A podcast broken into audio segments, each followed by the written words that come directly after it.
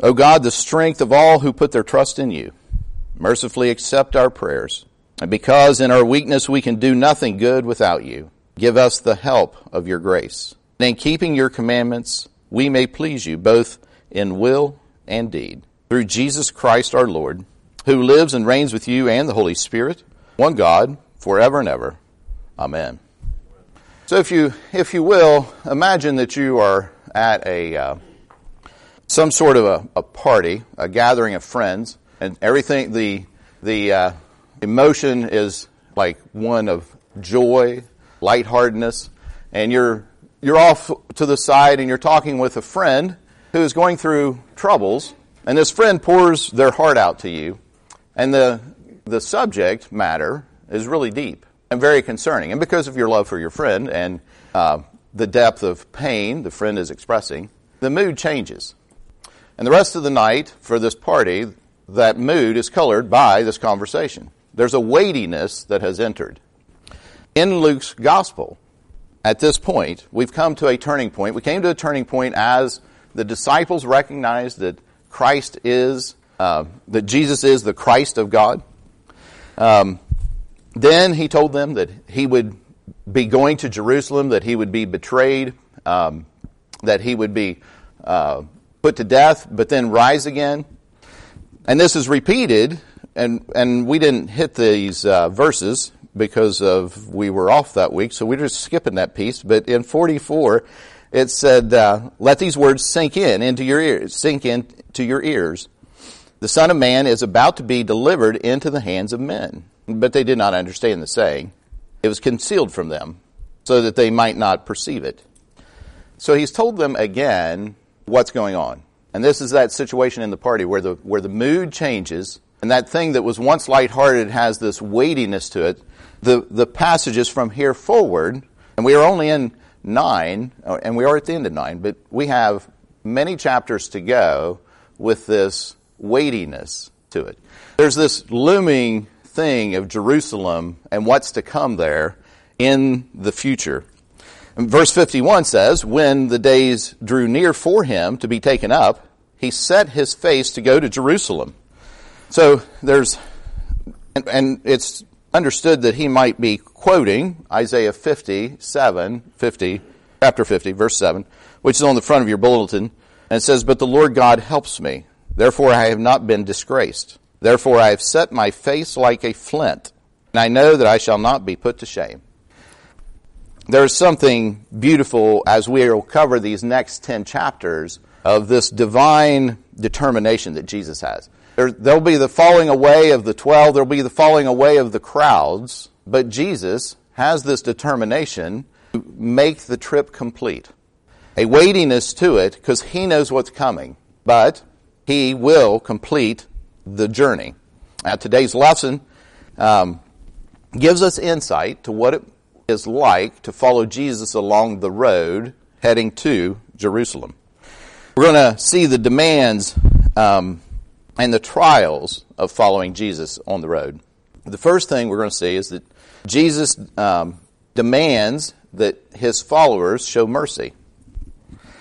So, beginning in 52, it says, And he sent messengers ahead of him who went and entered a village of the Samaritans to make preparations for him. But the people did not receive him because his face was set toward Jerusalem. And when his disciples, James and John, saw it, they said, Lord, do you want us to tell fire to come down from heaven and consume them? But he turned and rebuked them, and they went on to another village. So at this point, the crowds have grown. And so it, Jesus is not going to take all the crowds. He, sent, he sends messengers ahead of him to make preparations for him landing in a village. And as they did, he, the, the uh, messengers go, and they're not accepted. And so, um, as the Samaritans rejected the, him or the messengers, James and John hear about this, and their response, I, as I'm reading this initially, you're just, I find this almost humorous. You're like, what a, what a reaction and how out of place this seems in the New Testament. This seems like a flashback from something from the Old Testament, and indeed it was. But there was, there was this animosity, there was a hatred between the Samaritans and the Jews, and it goes back for centuries. And it's one of those things where so little time and so much hate. You're like, we just need to hate these people more if we could only live longer so we could hate them more. That's kind of the passion with which they hated each other. The, uh, the Samaritans intermarried with the Assyrian conquerors, and so the Jews then called them half-breed apostates. And then the Samaritans in turn called the Jews apostates, though full bred, but not not half breed apostates, just apostates. So they had this thing going back and forth between them for centuries. There was no love lost between them. What James and John knew of Elijah calling down fire from heaven on King uh, Ahaziah's men because uh, he, the king, rejected God. And so they're, they're, they're thinking that, okay, we're in the same situation, let's do that. Well, the Samaritans were simply returning the rejection of the Jews, and, and they really weren't, at this point, rejecting God. These disciples, James and John particularly, who were saying this, they had heard Jesus, they were with Jesus, and they had heard him say in Luke 6, 27 and 28, he said, But I say to you who hear, love your enemies, do good to those who hate you, bless those who curse you, pray for those who abuse you. But these disciples, like us, have to learn to put this into action, which is challenging because this hate goes deep. They were, you know, they're, they're kind of born into this and they were raised in it. It's, it's, it's one of those things, they, it would be difficult for them to think a different way. So they're, in the natural, they're understanding that this is, this only seems reasonable and right. But those who follow Jesus on the road should be merciful as he is merciful. We find that I think this can be a challenge for us. Um, and if we were just sitting around our table on a Wednesday night and eating our meal and talked about this very topic, I think we could find story after story where we have been, each one, have been generous and showed mercy to people. And, and in a very natural and by the Holy Spirit kind of way, in that natural way in Christ. But I think also there are times where we might actually delight or take joy in the judgment or pending judgment on specific groups of people. Now, so, you know, in this day and age where if somebody disagrees with you, they must be an archenemy.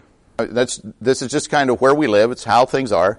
So the idea that if you were a Republican to sit at the same table and have a friend called a Democrat, that's like getting to be unheard of, or vice versa. Because the only thing we know is we're supposed to hate those people. And then the way the church is perceived the church, and the church doesn't, the church doesn't gain these perceptions in public without some merit. But the church is perceived as one who hates the LGBT community. And so then they rally together to kind of stand their ground and push more boundaries. And then the church, in response, might seem like it hates them even more.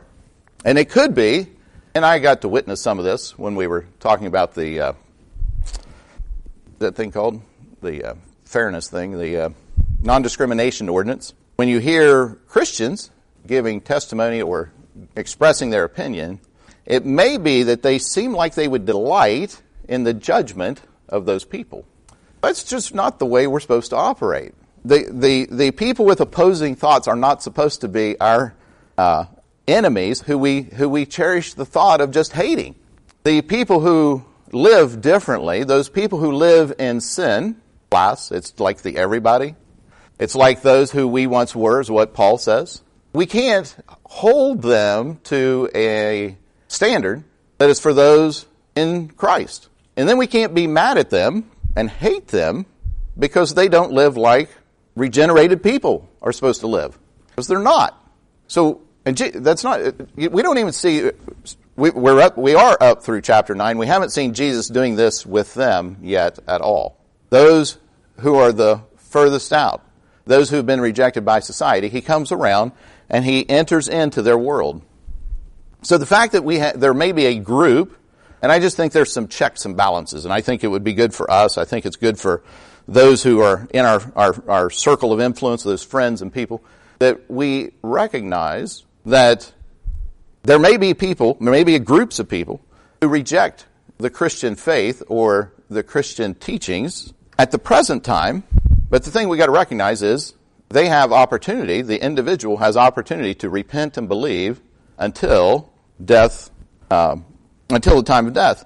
And so we should be showing mercy, entering into the world where they, we could build relationship and sharing the truth of the gospel with them. And the truth of the gospel, I think, is shared with people in real lives. For me to stand out here on the porch because I'm in the front of a church and I'm a pastor, I could put on my collar and start throwing rocks at anybody that I disagree with. I just don't think that's the way to actually attract people or build relationships. So, we are charged to show mercy. I think those are very pertinent and real life applications for that that we have here in our midst. The second thing, as we see that Jesus demands that we show mercy, the second thing we see is that Jesus demands an unwavering commitment. 57 says, As they were going along on the road, someone said to him, I will follow you wherever you go. And Jesus said to him, Foxes have holes and birds have their nests, but the Son of Man has nowhere to lay his head.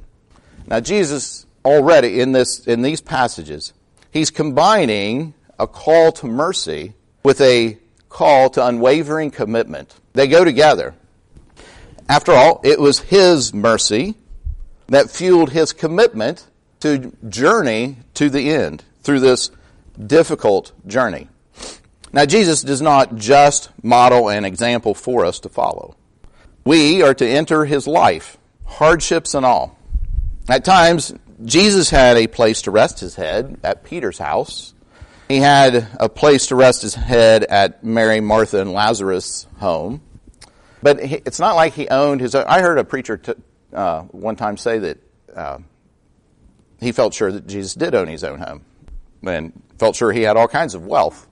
Now, I just find that contradictory to what I read in Scripture and um, what the church has taught for the last 2,000 years. So I'll maintain he had no home, but the beauty of when we're talking about home, we know that safe place. So whether that safe place is located in this city or another city, that safe place to go. The world may mistreat us, but if we could retreat back to our home, there's kind of the safe place. Well, he didn't, he didn't have that. And for the, and in between those times where he's visiting and being a guest in somebody's home, he didn't even know where he might lay his head. So there's, there's, um, I think that's the context for what he's saying. But this one who claimed he would follow Jesus wherever he'd go, he didn't know what he was saying. And I think this happens a lot in our day.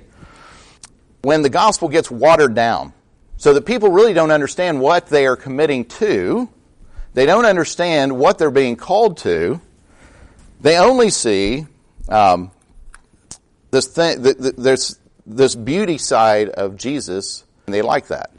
And then I think a lot of times people are spreading a gospel, which is a wrong gospel. It's a false gospel about that come to Jesus and your life will be better. So there's this ex- expectation that there will be no sufferings or no hardships or no illness, which is a false gospel. Because when we're called to follow Jesus, we call, we're called to follow Jesus through his sufferings and through his hardships. I think the question then for us is, have you experienced any hardships by following Jesus? Have you lost friendships because of what Jesus means to you, or because of your standard that you keep, or your friends know that you, you know, are a uh, relig- religious people. Francesca and I were in a meeting, and there were different names brought up of, in our neighborhood, and, and the other people would say they're religious folks, and I was like, what? What does that mean? What does this religious folks mean? You know, what does that make me? I don't know. And it, it, and it was never said with something that was that they were pleased about. Like, you know, there's the baker. No, they're religious folks. There, and we're, I think we're entering a time where your commitment to Jesus is going to bring this kind of thing onto you more. The thing, you know, has there been a gathering? Has there been a party? Has there been a tailgating opportunity that your friends seem to be all be at, but you didn't make the list on the invites because of your stand in Jesus? Have you experienced any hardships because of him? Kent Hughes says, No one who commits to following Christ and does so lives a life of ease. No one. I, I, I, think, I think this point gets hard for us. I think, this, I think these are hard sayings. I think this is a hard lesson. And I think it's separating the, uh, whatever, that easy believism, that cultural Christianity. Yes, I'm a Christian. After all, Grandma you know, was right here at Parkview United Methodist Church when it was built. Sure, I'm a Christian. I don't know what a Muslim is. I don't know what this is. So it's a checkbox thing. And this happens a lot, but there's, you're like, where's the transformation? I think if there's real transformation, this is true. He says, no one who commits to following Christ and does so lives a life of ease. No one. If your Christianity has not brought discomfort to you, to, to your life, something is wrong. A committed heart knows the discomfort of loving difficult people. The discomfort of giving until it hurts. The discomfort of putting oneself out for the ministry of Christ and His church. The discomfort of a life out of step with the modern culture. Disliked. The occasional sense of having nowhere to lay your head. But Christ's rewards far outvalue anything lost by following Him. I couldn't have said that better, so I just wanted to say what he said. And the reality is, if you've not experienced any cost to following him, then maybe we ought to follow closer. Maybe there ought to be enough difference in us that our friends do reject us at times. And I'm not saying being a jerk to people. You, know, you, you, you want Christ to be the obstacle, not you. You want Christ to be the obstacle. 59 says, To another he said, Follow me. But he said, Lord, let me first go bury my father. And Jesus said to him, Leave the dead to bury the, their own dead. But as for you, go and proclaim the kingdom of God. There is a sense of urgency in Jesus' answer. The man wanted a delayed response to following Jesus. Now, Jesus wasn't telling the man to ignore the needs of his father. The Jews would have certainly taken care of their aging parents. This man would have been with his father instead of being out along the road to receive a message from Jesus if his father were actually on his deathbed or actually dead. There's this thing that he must have wanted to go back and the, to be with an elderly parent and wait out his time. Have you ever talked to anybody that wanted to just kind of wait out the time? And it could have been for all kinds of reasons, but they're just not yet ready to follow the Lord. Jesus responds with, Let the dead, meaning spiritually dead, bury their own dead. But as for you, go and proclaim the kingdom of God. So he, he called this man to this greater thing. And I, I, I think this is very important for us. I think our choices are not between good and bad. Our choices are between good and best. This idea that this man wanted to take care of his parents not a bad idea. But there's an urgency in Jesus' message and this thing of following him in this time, in this particular situation, is where he's passing by. I need to quit what I'm doing and get on the train and follow him. Are you willing to do that? For us, I think it's a lesson for us to say, okay, there's, we need to have an urgency, but then there's also a thing about prioritization. So we can, we can choose to invest our time in something that's even good. It's, not, it's not your, it's not the worst thing out there that you're making choices for. But is it going to be good? Or is it going to be kingdom um, minded? Is it going to be purposeful to the kingdom? He says to this guy, if you've been made alive in Christ, go and, and, and tell of the kingdom. Don't ignore your father's greatest need, which is spiritual and invisible with eternal implications. How often do we get caught up in the tyranny of the urgent and we keep our focus not on the invisible, not on the spiritual, with, with the eternal implications, but we, we instead focus our time, our energies, our resources on those things that will be passing away. Our lives should be filled with an urgency to spread the gospel. Our lives should be filled with an urgency to share with our friends, to share with our family. The, the reality that when you're building into your children that they're only with you for a very short period of time and you have time to prepare them so that they enter the world and still love Jesus and carrying the gospel into the world, that's a reality. Life is just simply very short. We only have a short time here. I don't care what the time is. It's still short. Many people talk of the of, of people. The, you know, the, the world's going to wake up because you can see the signs of the second coming. I'm not sure that's true at all. I don't know who, I don't know who can really tell what sign, and they've only been thinking of signs of the second coming since for like, I don't know, the last 2,000 years or so. So when somebody's barking about that today, are, are they to be believed? I don't know. But what I do know is whether the second coming is really going to come today or tomorrow, or another 2,000 years from now, what the reality, because of the way I've lived and where I've been, my experience tells me I don't know that I'll see you all next week.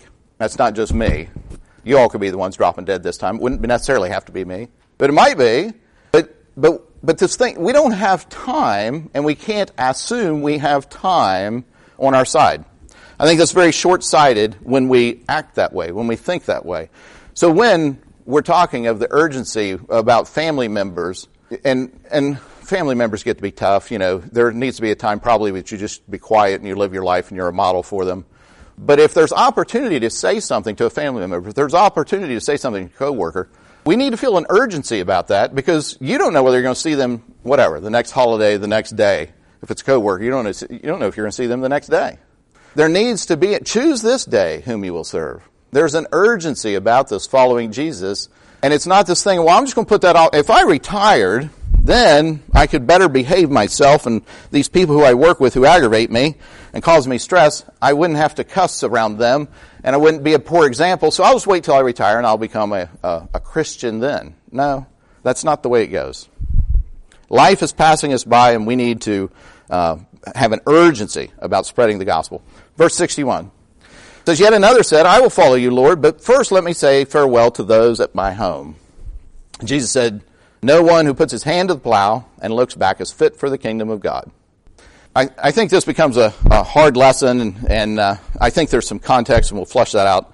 But there's this concept of what he's looking for is a real focus. It's, it's, it's a, uh, like a laser kind of focus. Um, so, sometimes I can be kind of like all over the place. Well, with this thing of following Jesus, he's looking for a straight, solid real dedication, a real laser focus. Just this week, I got to visit with a potential church planter for Morgantown, and we talked about the possibilities of visits, um, like exploratory visits. And we talked about two um, purposes in those visits. Uh, one being is go and see in the city what what is the Lord doing, where is He working, and how can you join in. But the other was really primary. It's probably first it's the thing of you go, you make visits, you see people, you get to explore the town, and you see if the Lord is calling you there. And my advice to him was that that's going to be the most important thing because it's going to be the call of the Lord upon you so that when um, those trials and tribulations come, and they will, and when things don't go the way you want, and that will happen, it's not, you, you don't just turn and say, well, geez, let's second guess ourselves. I wish we would have taken this up, other opportunity to go be a pastor in an existing church somewhere. It's the call that's going to sustain that church planter in Morgantown if he comes. It's the call that has sustained us. It's the call on you that sustains you. And it is so important, but that, that, you, we reflect on the call of the Lord, you know, and, it, and, it, and, and I encourage you to do that because the, so many times we're warped and we think, well, we made right decisions. My buddy that's, that's, that's lost, he didn't make right decisions. Okay, the Lord has worked in you in His sovereign grace and has renewed you and called you to follow Him. You reflect on that call, so that sustains your momentum. That helps with your focus. Now, the context in which Jesus may be referring is 1 Kings 19, where Elijah comes to Elisha, and while he was plowing, Elisha is plowing, Elijah comes and throws his um, robe over him, and that's a call for Eli- Elisha to be discipled by Elijah. Well, Elisha says, All right, but first let me go kiss mom and dad and say goodbye. And he allows that. But Jesus perhaps is alluding to that very thing, but he wants our undivided attention. He doesn't want us to compartmentalize our faith. It's, it's, and it, it, it these passages are saying that it is not enough to call yourself a Christian, put on your best clothes, go to church, even if you do that every Sunday. But then you live your life how you want, under your own guidance, under your own domain, the rest of your week. What these passages are saying is, I want all of your attention. I want to have my grace penetrate every area of your life. When you're making decisions, are they affected by the grace with, that you have received from me? It's a full commitment. So, for us, let us be willing to extend mercy even in the midst of rejection. That was our, the first thing we saw. May we have an unwavering commitment as we endure hardships and suffer the cost of following Jesus. And may God increase in us a sense of urgency to spread the gospel. And finally, may we have a commitment that is focused on Him so that all of our life is drawn into the following of Him. In the name of the Father, the Son, and the Holy Spirit. Amen.